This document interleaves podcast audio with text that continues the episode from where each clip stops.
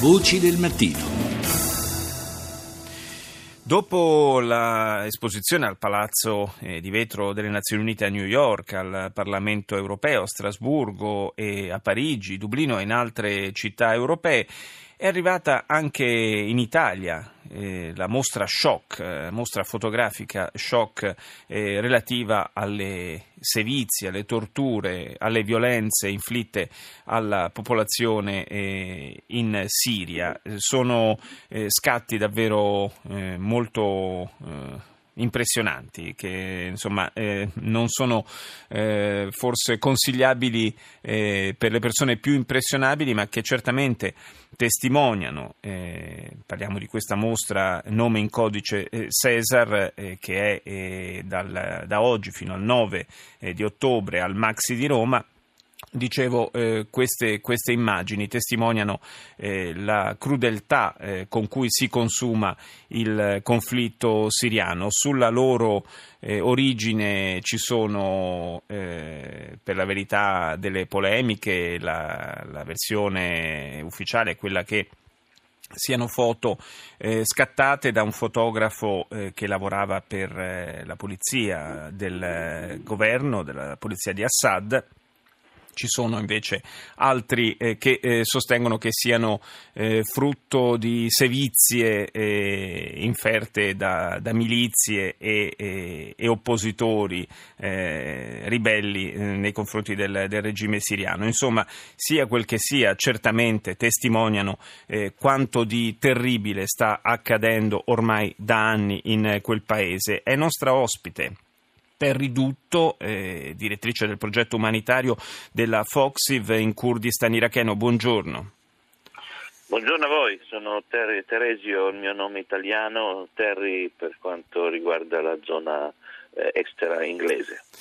Sì, chiedo scusa, eh, chiedo scusa per questo, per questo, misunderstanding, visto che rimaniamo, rimaniamo, sull'inglese a questo punto. Eh, Foxiv è tra, eh, tra Foxiv Volontari nel Mondo è tra i promotori eh, di questa, di questa iniziativa, assieme anche ad Amnesty International e ad altre organizzazioni. Un, un, pugno nello stomaco sono queste fotografie, eh, una, uno shock eh, peraltro che può essere anche salutare per, eh, per, non perdere di vista quanto di terribile sta accadendo in Siria in questi anni. Ma è la qualifica di questa situazione. Io vivo da due anni in Erbil, in Kurdistan, eh, assistendo agli sfollati che eh, purtroppo hanno visto eh, personalmente queste, queste, scene in molti casi. In molti casi sono anche bambini che hanno visto eh, trucidare i loro familiari, soprattutto per quanto riguarda le, le comunità yazide che noi eh, sosteniamo anche con piccoli sostegni eh, da parte nostra.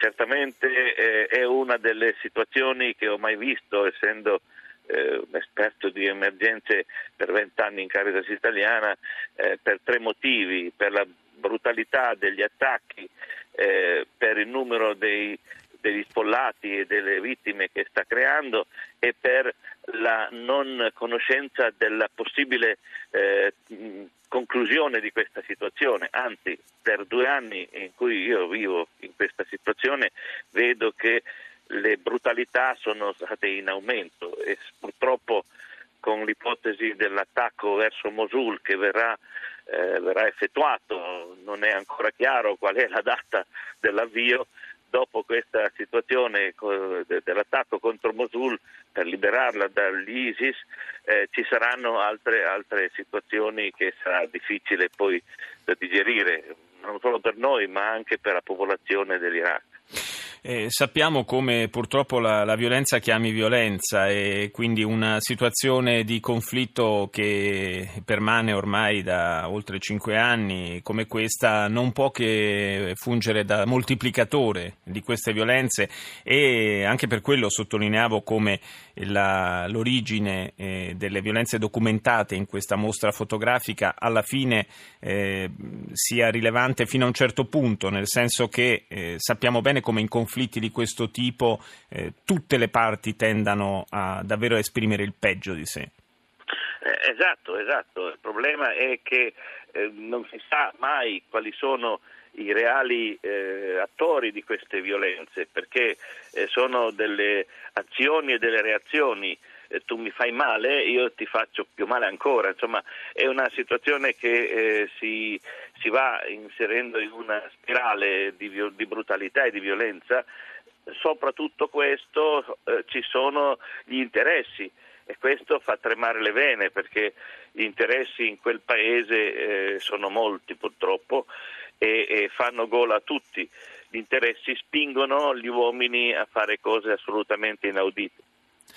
E mm, vediamo, assistiamo ormai da troppo tempo a, sul piano diplomatico a una sorta di eh, gioco delle parti, a un eh, rimpallarsi le responsabilità, eh, tra, in particolare tra Stati Uniti e Russia, che di fatto produce uno stallo totale. Ora c'è un, un'ipotesi di iniziativa eh, sul fronte umanitario da parte dell'Unione Europea. Eh, certo, ogni iniziativa di questo tipo non può che essere salutata eh, con eh, in maniera positiva, però eh, i margini per eh, operare eh, in quelle zone mi sembra che siano abbastanza ristretti attualmente. Anche perché, anche perché gli attori in questa situazione sono non solo la Russia e l'America che si stanno facendo una guerra per proxy. Evidentemente in Siria, sì. ma in Iraq ci sono anche realtà dell'Iran e dell'Arabia Saudita, le quali due realtà sono tra di loro in, con, in contestazione pesante.